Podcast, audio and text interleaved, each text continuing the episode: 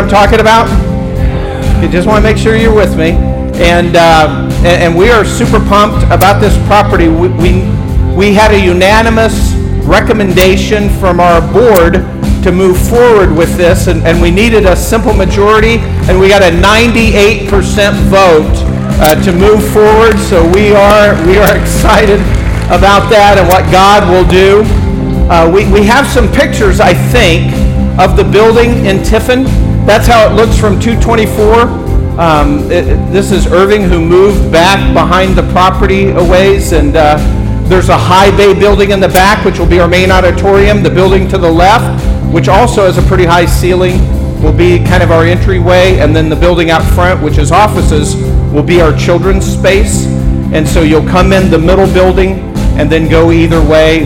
It's it's really kind of just perfect for us. It's in the exact location that we were wanting, the growing side of Tiffin, 224. It's right in between the airport and the brand new hospital. We're just strategically wedged right in there. We have a county road to access 224, which is an issue if you buy land along that corridor, and that's County Road 1, and things are falling into place. The light industrial look, that kind of works for us. That's, that's going to be our kind of motif, exterior and interior, and we just couldn't be more pumped. All right, so that was just Kevin. I thought it'd be good if Kevin down on our main campus gave the news. Um, so, like he said, it was uh, for those who may be visiting this morning or, or didn't quite catch this. Um, Grace Community Church, which is uh, the main campus down in, in Fremont, Ohio, uh, launched us uh, a little over a year ago. March was our year birthday. Um, we're called Grace Point Church because there's a Grace Community Church right over on 51, and uh, we didn't want to be mean and steal their name. Uh, so we named ourselves Grace Point Church, which gives us some interesting uh, strengths and some interesting challenges. Like this, I have to explain how we are not called Grace Community Church.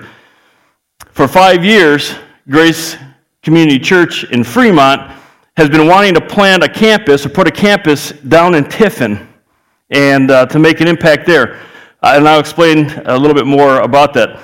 Um, so, what we did is this past year, uh, they've been kind of working it and making sure they got the finances all together. And in this past January, we did what we call Synergize, Growing with Grace. And we did some planning for that, financial commitments from the church saying, hey, what do you guys want to do? How much can we put towards that? And that kind of stuff. Um, and the, the plan was to start the Tiffin campus sometime between October of this year and September of next year, I think is what was the plan. And um, struggle was trying to find a building, and then God just dropped this building right in our laps. Uh, and so they're moving forward with that. We're excited uh, to see what God's doing down there in Tiffin. We're excited about what He's doing up here. We're excited for the fact that we, as um, Grace Point, a campus, can help that campus get launched. We understand what that feels like, what that looks like, and uh, we're excited about doing that. Let me just a couple things before we get into the message. We are talking about the church blueprint, God's design for our church. Uh, so this kind of plays into it, okay? But first of all, I just want to thank our church family, our members and regular attenders, those who give. When we give financially to Grace Point Church, we really need to understand we're giving financially because God's commanded us to, and it's an opportunity for us to do that and show our love for Him. But we're giving Grace Point Church to Grace Point Church financially. We're Grace Point Church. Okay? So what we're doing is we're taking some of the finances that God has provided us, we're pooling it together to make an impact for Jesus Christ. We're not giving money to the church, to the church. We're giving it, the money to ourselves because we are the church.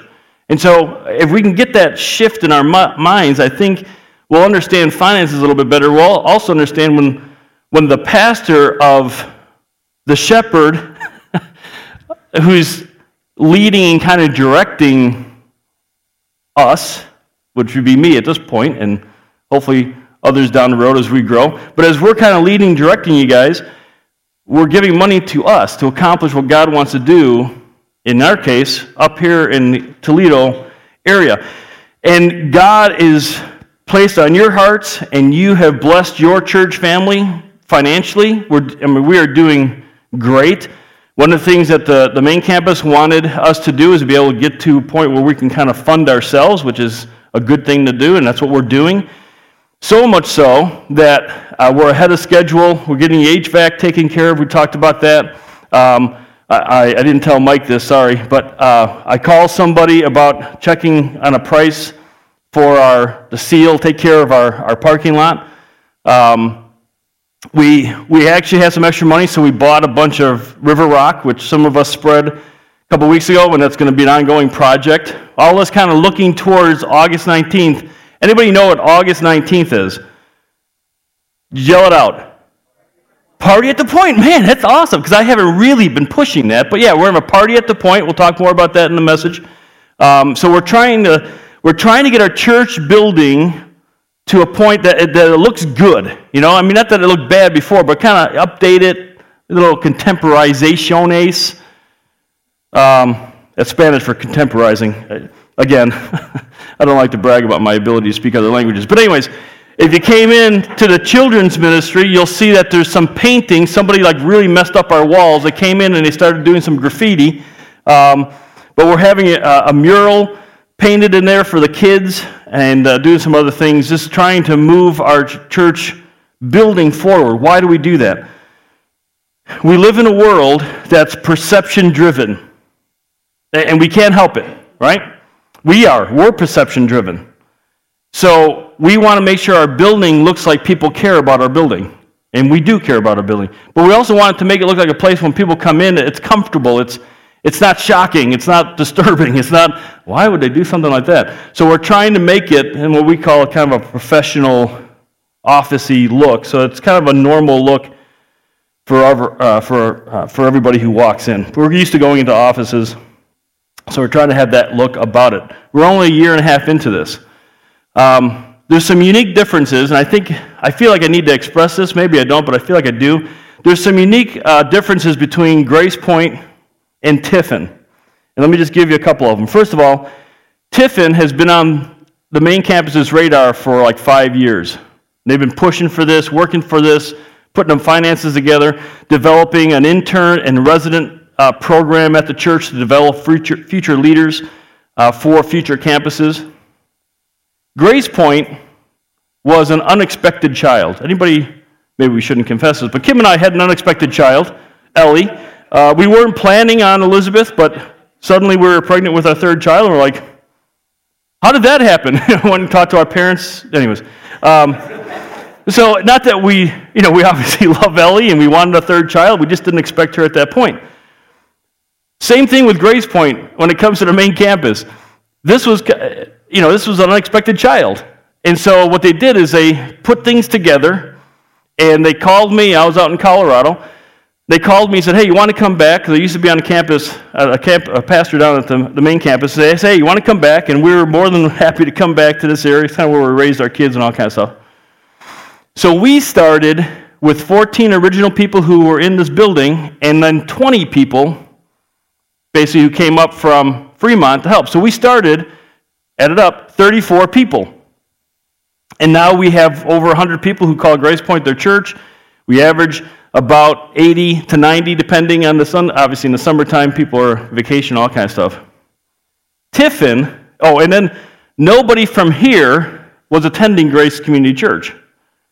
In the Tiffin situation, there's a estimated 400 people coming from Tiffin up to Grace Community, driving over 30 minutes to Grace Community Church.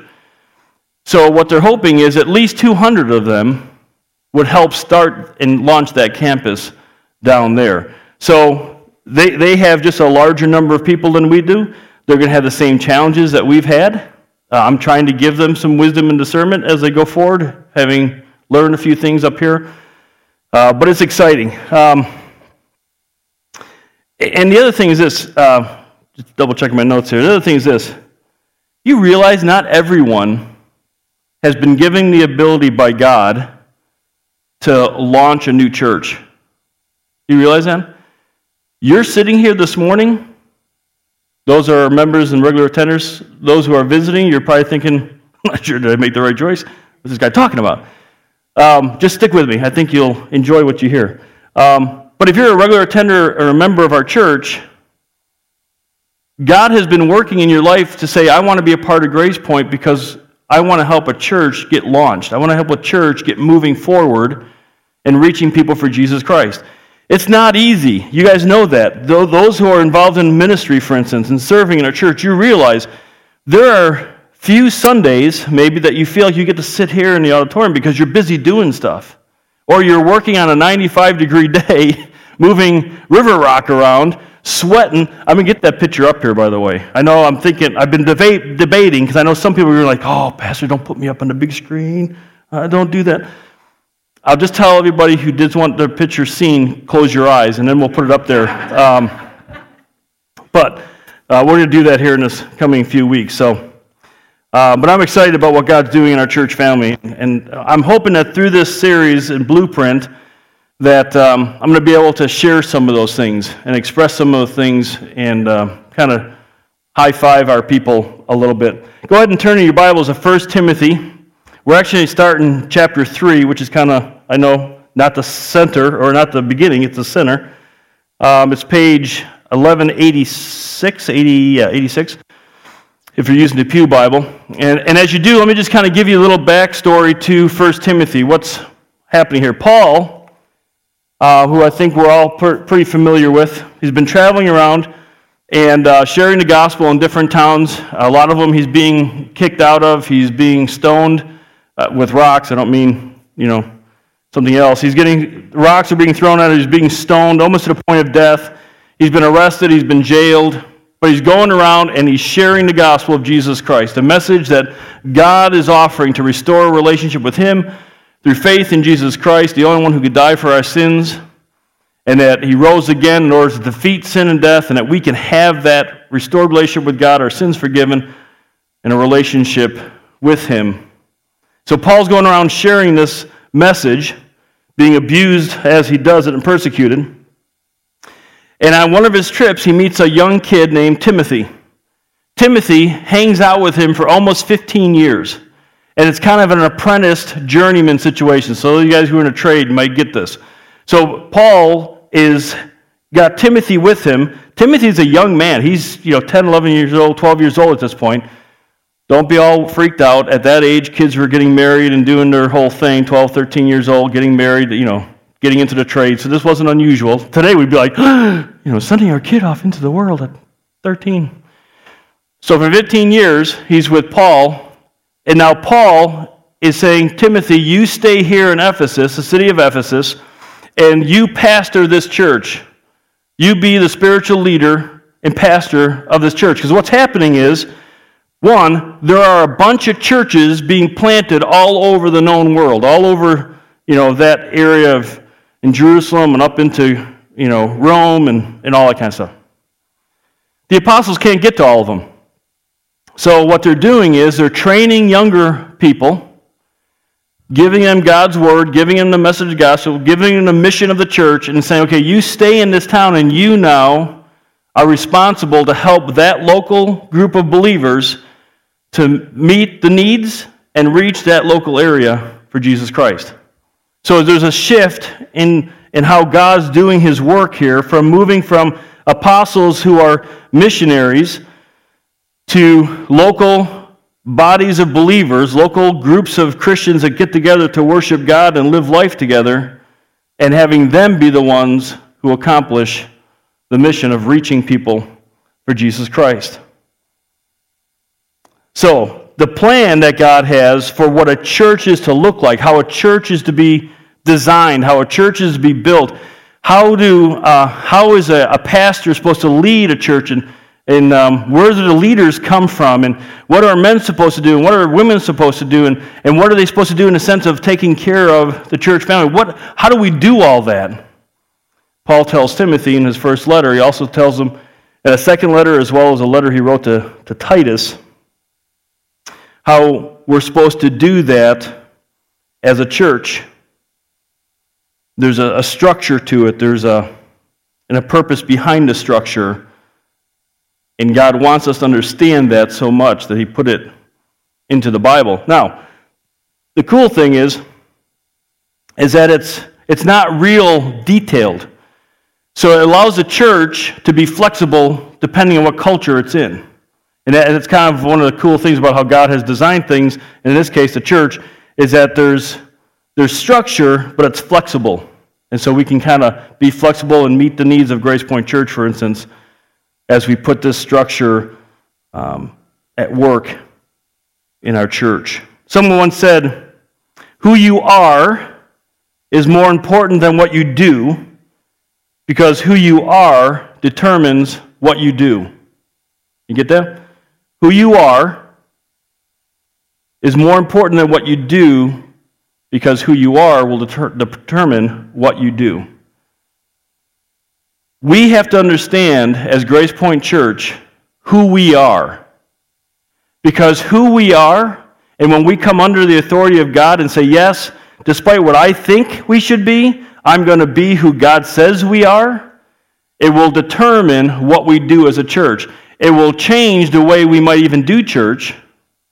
And I see right there, I just do church be the church, it'll change. You know, I know there's certain things that I thought a church should have been and should have been doing, but when I was starting to study more about the church and all, it, it changed my concept. It, it changed what I thought we should be doing because of who we are. And that's Paul's point that he makes in chapter 3. And we're looking at chapter 3 because I think we need to have that nailed first before we see anything else and understand anything else that He wants us to do, we need to understand who we are, who God says we are, as the church. Okay, does that make sense? Does that sound like a fair way of looking at this? All right. Um, and uh, one other thing. Uh, I know, and you know, if you've read 1 Timothy, knows who have been going through it on Thursday nights as a Bible study, know that there's probably some things that we're going to look at over the next five, six weeks that are going to be a little disturbing. You're going to whoa, whoa, whoa, whoa, wait a second. Does this guy live in the 21st century? Okay. Again, it's important to know who we are, how, and what God has designed us to be in order to know what we are to do and be okay with what we're to do. All right. Chapter 3, verses 14 through 16. Paul gives us what he's, his purpose is, and then he also tells us who we are as a church, who God says we are, because I think it's important to understand that, who God says we are as a church. He says, I'm writing these things to you. By the way, he just got done sharing some very um, controversial, at least for 21st century, some very controversial teaching. That's a little wet your whistle, so this week you'll actually read and see what Paul's talking about in his letter. So I'm writing these things to you, hoping to come to you before long, but in case I am delayed, I write so you will know how one ought to conduct himself in the household of God, which is the church of the living God, the pillar and support of the truth. By common confession, great is the mystery of godliness. He who was revealed in the flesh was vindicated in the spirit, seen by angels, proclaimed among the nations, believed on in the world, taken up in glory. So, who are we as the church? In those verses, Paul gives two descriptions of who we are, and then we're going to kind of flesh that out a little bit and do some takeaways like we do sometimes. First of all, he says that we are God's family. Pretty cool, right? Where do I get that from? Well, the phrase household of God in the Greek means family of God. When it talks about the household in this sense, it's talking about a family. So, like I was saying, when we talk about the church, too often we think of some sort of um, maybe a building or some sort of group of people uh, that like are in charge of a church or something. And we, we always talk about the church. You know what the church should do?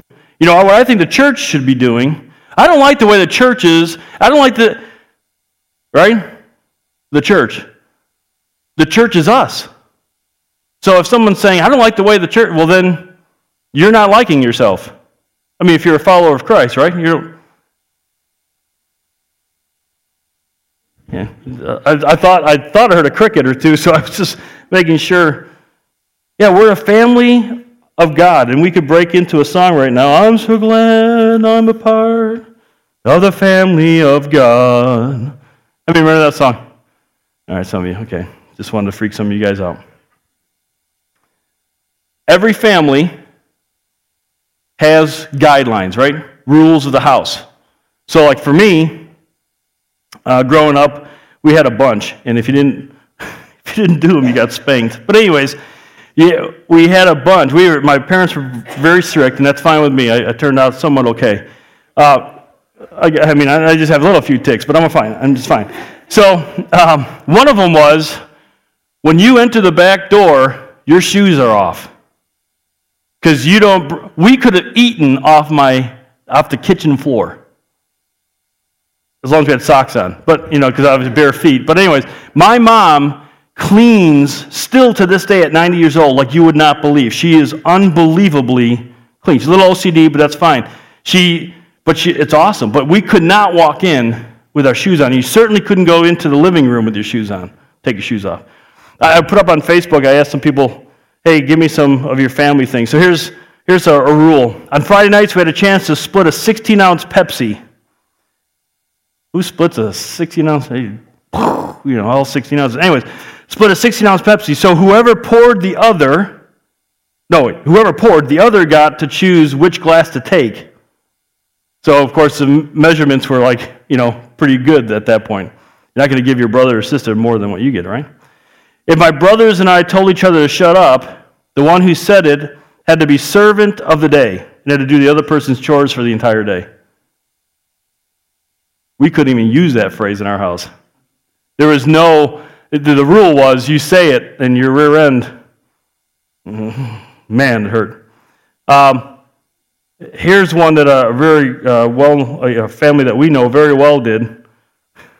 This is what my wife did to our kids. If you two, if the two were fighting, she would tie their wrists together for the rest of the day. So they had to do everything together, everything together. You know. So, anyways, we have we have rules for our families. God has rules for His family. He wants us to operate as His church, as His family in a certain way. He wants us structured a certain way. He wants us to live a certain way. He wants us to operate a certain way. And we're going to be looking at the different roles and responsibilities we have. We're going to be looking at what a pastor's responsibility is, what the men's responsibility is, what the women's responsibility is, um, what our responsibility is to the family in general. And we're going to be looking at these things who leads, who teaches, who serves, who, you know, all that we're going to be looking at. Paul's second description is that when we are the family of God, then we'll naturally be his representatives. And this is the majority of our the message this morning, and I'll try to work through it here fairly quickly and hit the takeaways. So not only are we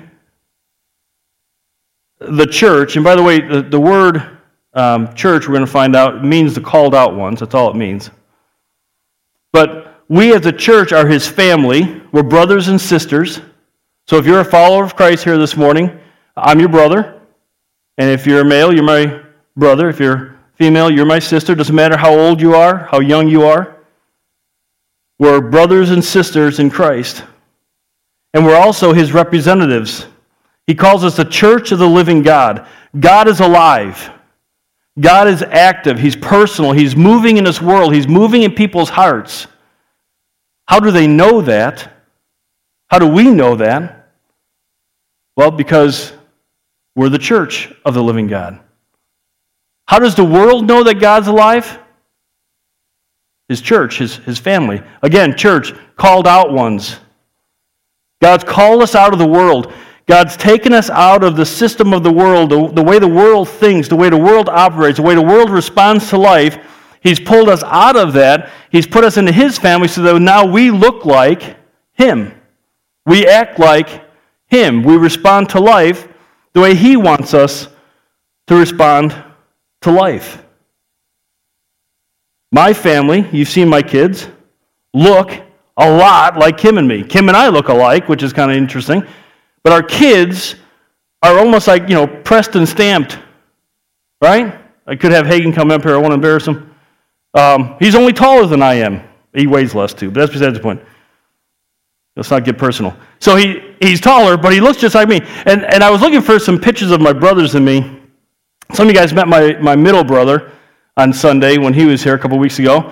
And people said, I said, one person said, Well, it's weird because I was walking into church and he was too, but he didn't even say hi to me. And then I realized it wasn't you, Pastor. It was somebody else. It was my brother. We look an awful lot alike, and some people are laughing about how much we sounded alike, um, even more so. I look like and act like my parents. We, as God's family, those of us who put our faith in Jesus Christ, we're to look like and we're to act like God, like Jesus Christ. So we are the church, the called out ones of the living God, and we are to represent God that way. We people are to, supposed to see how we live lives, and if they wonder what Jesus Christ was like, to look at us and say, "Looks an awful lot like the Jesus Christ that I was reading about in the Bible," because of how we're living. It's it's a lot for us. So he gives us these three descriptions, I think he does it to emphasize his point, because it is a that's a huge calling on us, isn't it? It's kind of almost a little bit of a burden, you might think. So, Church of the Living God, secondly, he calls us pillar and support of the truth. Now, the Ephesian, Ephesian Christians would understand what he's trying to say here because they lived in Ephesus. Ephesus was the center of the goddess Diana. Diana was the, uh, the goddess of the earth, she was the goddess of all life, and I'll let you go look for her statue. I thought it might be a little embarrassing to put it up here in church, you know, since we're in church. Um, but she is who the world looked at at the time and said, She is the one who gives life. She is the one that we're going to worship. And so what they did is they built this massive temple. It's one of the seven wonders of the world with 127 massive pillars that held up the structure. And so when Paul was saying to the Christians in Ephesus, You are the pillar of the church or of truth, when he was saying that, you're the pillar and support of the truth, their minds automatically run right to the temple of Diana. Those 127 columns were massive. They had jewels in them. Uh, they, they were gold. They had gold on them.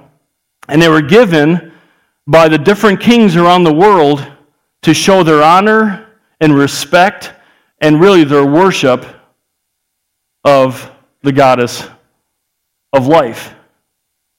But Paul just got done saying, You are the called out ones of the living God. So where these people were building some sort of structure to the supposed giver of life, God is saying, through Paul to us if you're a follower of Christ, you are that pillar. You are that structure. You're the temple of Jesus Christ. You're my representative. You're alive. Diana didn't even really exist, it was a figment of their imagination. God exists. How, does, how do people know that? Through us. We're the pillar and structure, support of the truth. That's, that's awesome. And just like those pillars reflect, uh, reflected the splendor of God of the goddess, our lives are to represent God, to reflect God. And as we live together as a church, family, as we support each other and encourage each other, that's shown, that's seen by others. The last description he gives us is this mystery of godliness. What's that mean? It's kind of, it may be kind of confusing. Kind of, kind of throws us in here at the end, almost like a poem that Paul puts in there. Or sometimes he ends passages where he just starts worshiping God out of the blue. You know, just overcome by what he's writing and worships God. And, and so this is what he kind of does here. Let me break this apart for you real quick. Mystery of godliness. It's not as um, confusing maybe as it first sounds. The word godliness, which Paul talks about quite a bit in 1 Timothy, has this idea of living life like God. So a person who's godly is a person who lives life the way God would want him to live. So godliness, is just living life, thinking the way God thinks, living life the way God would want us to. Mystery, that phrase in the New Testament, is referring to an Old Testament secret that's revealed in the New Testament, and it's most often referred to um, Jesus Christ. So there's a mystery in the Old Testament that one day there's going to be a Savior. There's going to be someone who God uses to bless the entire world. Who is that? Who is that? Who is that? People in the Old Testament were asking. Jesus answers it. God, second person of the Trinity, takes on flesh, lives on this earth, does a bunch of incredible uh, miracles, lives a perfect life, dies on the cross, not for his sin, but for ours rises again to defeat sin and death, and ascends to heaven. Almost sounds like kind of what Paul just got done summarizing, right? In verse 16. And so, this mystery of godliness is this that a person who is living out that godly life is a person who has found salvation through Jesus Christ. A person who's uh, living out this godly life and really, the only way we can do that is a person who's been adopted into God's family through faith in Jesus Christ. So, the mystery of godliness, it's great, right? It's a great mystery. And it's a common confession. So, anybody and everybody who has placed their faith in Jesus Christ, who have confessed that faith, have experienced that secret of godliness in their life. And so Paul's point is all of us who have placed our faith in Jesus understands that it changes how we live life, how we respond to life. We no longer live for ourselves, but we live to represent God and that he provides through faith in Christ. It's interesting. I would challenge you to do this as you're reading the Bible anywhere. Look at it and see if it doesn't somehow point to Jesus Christ, Old Testament, New Testament. Because anytime the Bible teaches, especially the New Testament, anytime Paul or Peter or James says, hey, listen, Christians, this is how you're supposed to be living your life, they always point back to Jesus Christ. Jesus is the one who sums up, or everything is summed up in Jesus Christ. So let me close with a couple takeaways. Takeaway number one, because we're going to flesh this all out, but here's just a couple takeaways. Family takes care of family. Right? I had four older brothers. Most of the time when I got in a fight, I could beat the kids. But when I was teamed up on, I usually took care of one of them, but I couldn't get the other one. I was too tired. I run home, bawling my eyes out like a little baby, beat up by an older kid. And I go to my, I, my, you know, I'm crying. A couple brothers run out. What's going on? So and so just beat me up. The one next to me in age, he takes off, pulls the kid out of his house, and starts beating him. Broke his own hand, even. Now, I'm not saying we go. Don't hear me say go out there and beat people up, okay? I'm just trying to make a point here, all right? Pastor said I could do this. you know, not saying that. It's bad, wrong. Don't do that. Point is, family takes care of family. Right? As Christians, followers of Christ, called out ones, God's family, we are to take care of each other. God is our Father. He's a good Father. He promises to provide and protect and take care of me. He, he promises to provide and protect and take care of you guys. And one of the ways He does that is through us protecting and providing for each other. Um, I know we have people in our church who are hurting. And I know, we, I know other people who know that. And I know they're making contact with those people checking in with them, seeing how they're doing. But I just want to challenge you with a couple things. One is this if you're going through a difficult time, a lie that Satan will tell you is that you are a burden to your brothers and sisters in Christ, and you'll begin to drop out of the life of the church. Now, I'm not saying that if you're going through a difficult time, you need to pull out of ministry, pull out of ministry, but don't pull out of your family. Don't stop coming to church don't start making, stop making contact with your brothers and sisters in Christ. When you're hurting, don't feel afraid to pick up the phone or text or email or do something. I, unfortunately, we have people who do that in church. We have people who are doing that in our church. We, you can't do that. God doesn't want you to do that. It's not good for you to do that. Your family is here for you. Your family is to protect you and to provide for you and to care for you because we're a child of God. You're a child of God. We're brothers and sisters in Christ. Don't believe the lie and pull back thinking, well, nobody, nobody really cares. We do care. Problem is, we don't always know. And if you're here this morning and you're not having a difficult time, and you know somebody who is having a difficult time, or you're saying, you know, Pastor, let me know who those people are. We need to be contacting those people. We need to be letting them know we care about them, that we love, about, love them, that we want to do something, whatever it can be. Eh, pray for them or provide for them or make meals or whatever it takes. I, you know, I don't, I don't know. Meals are always good for me. So, you know, if you guys want to just, I'm not even going through a difficult time, so feel, but feel free. You know, I know it's hard to believe with the way I look. Um, because here's the other side of it. If you're unwilling to let us know that something's going on, you're not growing in your faith, and we're not able to grow adequately in our faith. If we're not willing to reach out and help somebody, they're not growing in their faith, and we're not growing in our faith. Because God has designed the family to take care of the family.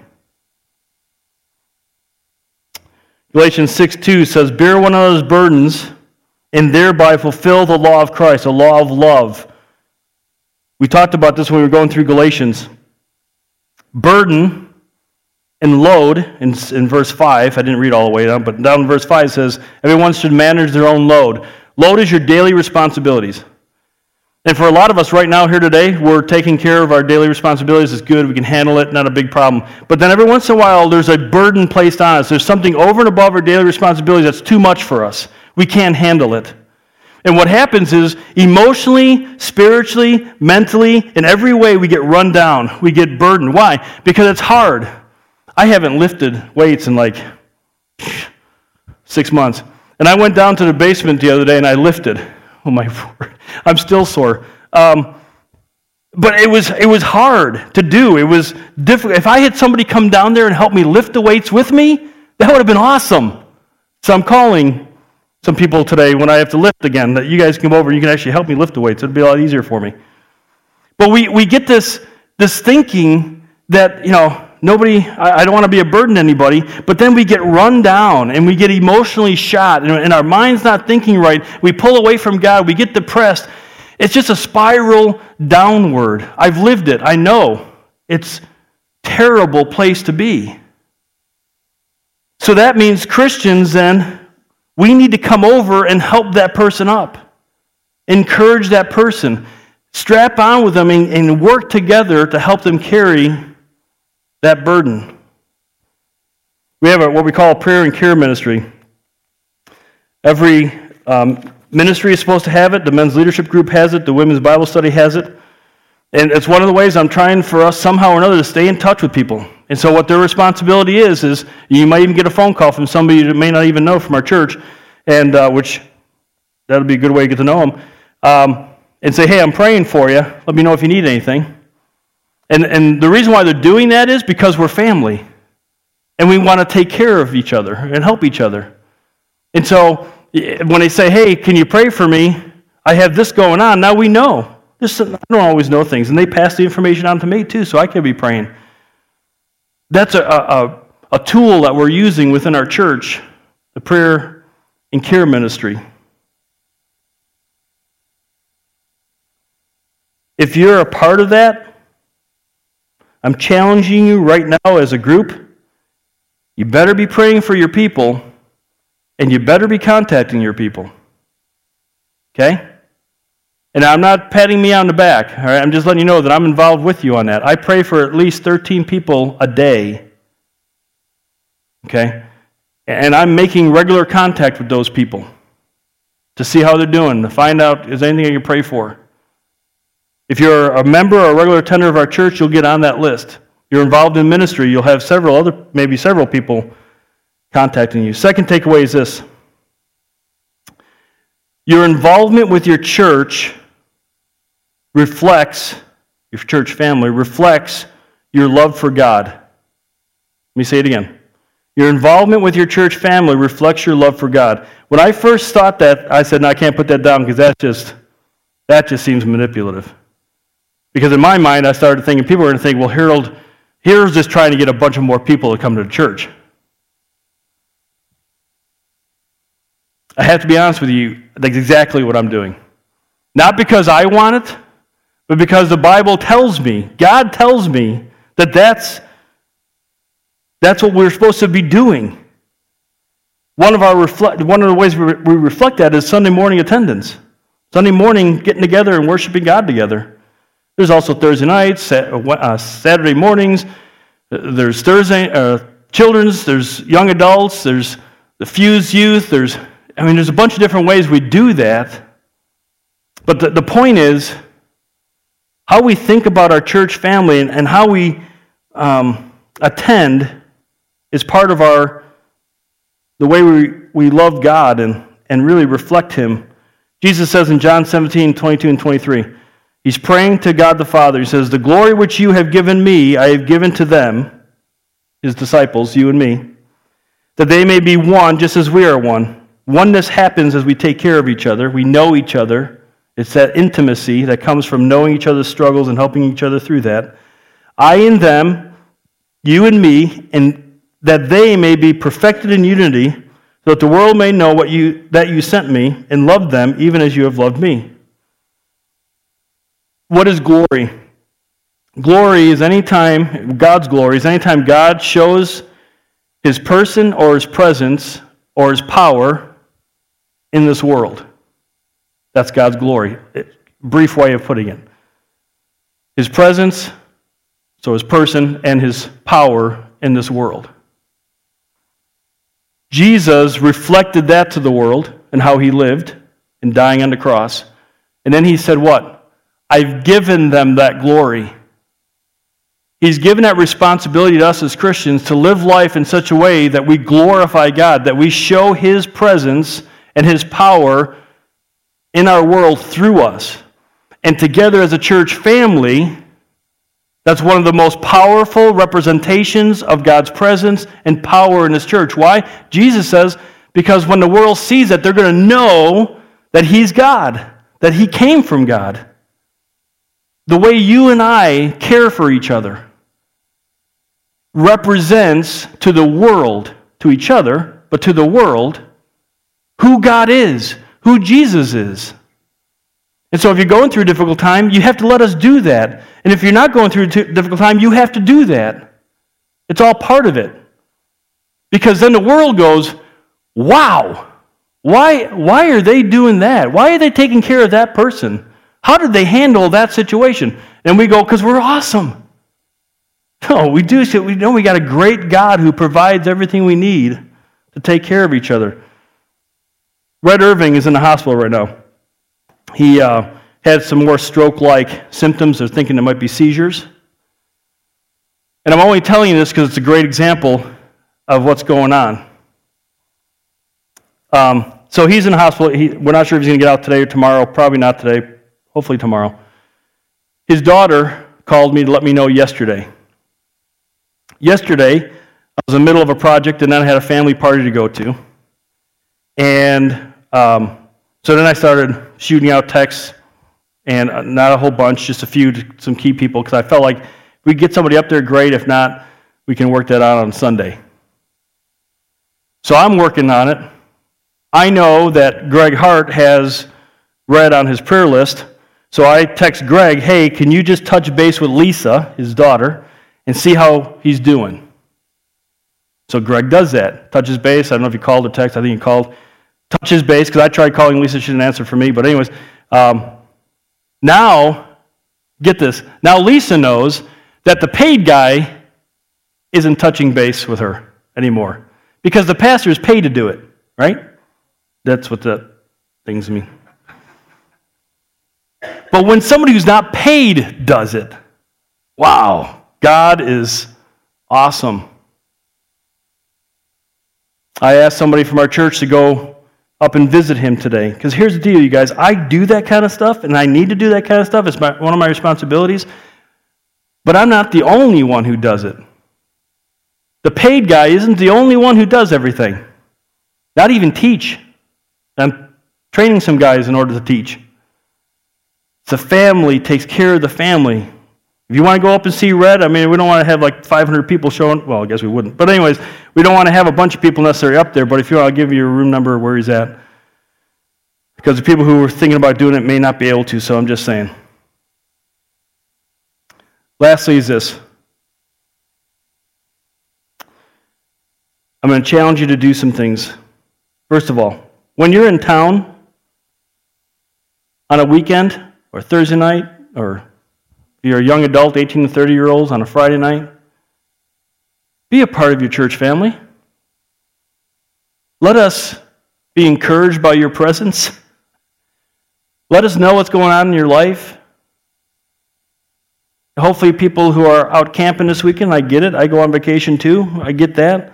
You know, hopefully they'll hear the podcast and be here. But you guys, when we're together, when first time attenders show up and this auditorium is full, that's exciting. They look at that and go, wow, things are going on.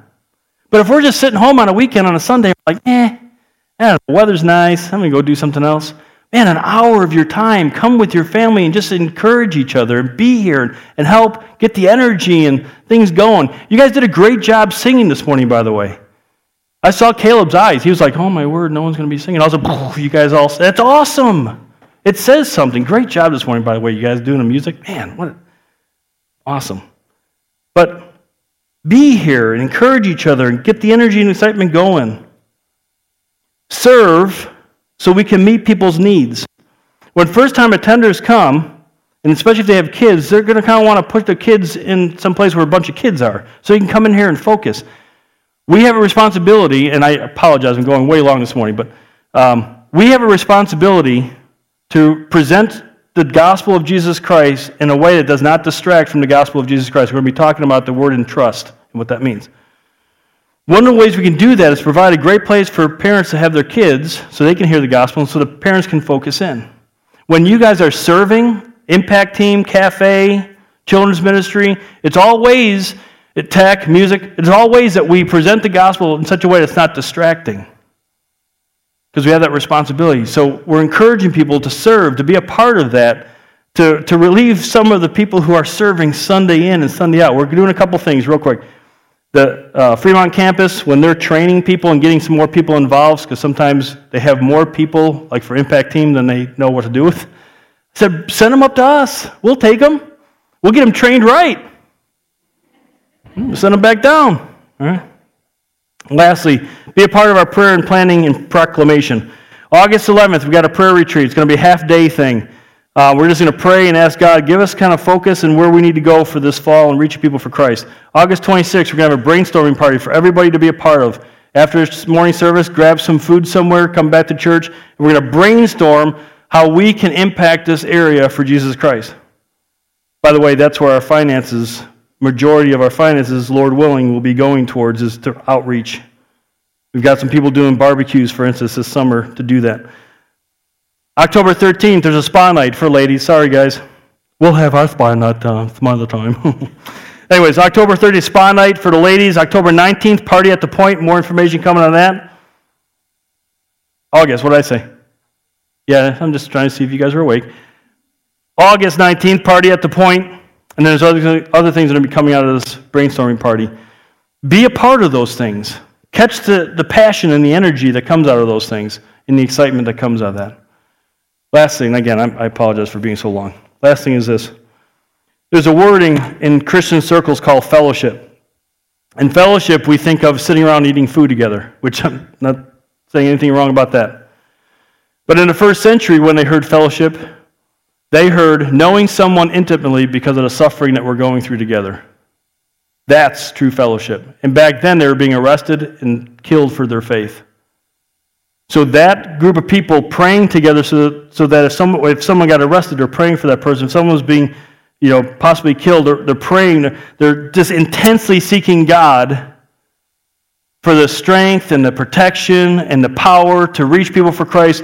That's their fellowship. That's where our fellowship needs to be. Serving together, walking through difficult times together. That's God's plan for our church. That's what we're going to be talking about to a certain extent as we move forward, a bunch of other stuff too that God has for us. It's awesome to be a part of God's family. And if you've been on either side of those struggles, you know it. You know what I'm talking about. And we need to be focused on doing that. We need to be focused on taking care of each other and representing God in that way. Let's go ahead and stand and we'll close. Heavenly Father, I, I, uh, I thank you for this morning. And um, I know I've, again, I know I've gone long, but I just pray that in spite of that, that your message of what the church is supposed to be, that's not just the church, that is we, the church. We are the church. Father, I pray for those that are struggling in our church family that they would not pull away, but that they would move forward, getting closer, lean in towards their brothers and sisters in Christ, and, and let us help them. Let us have that time of worshiping together through how we live our lives, to encourage each other, to help each other, to strengthen each other, to watch you give us the words to say and the, and the things to do in order to encourage. And for those that are struggling, they would sense that and they would gain that strength, and they would allow it in their own lives. Father, I pray that Grace Point Church, your church, would be a church that's known for taking care of its family. And then by doing so, we'll represent the living God who works in the lives of people, and we'll see people come to Christ because of it. Thank you, Lord, for Jesus Christ. Thank you for his sacrifice. It's in his name we pray. Amen. Thank you very much for being here this morning. Enjoy that nice, cool weather out there and make an impact for Christ.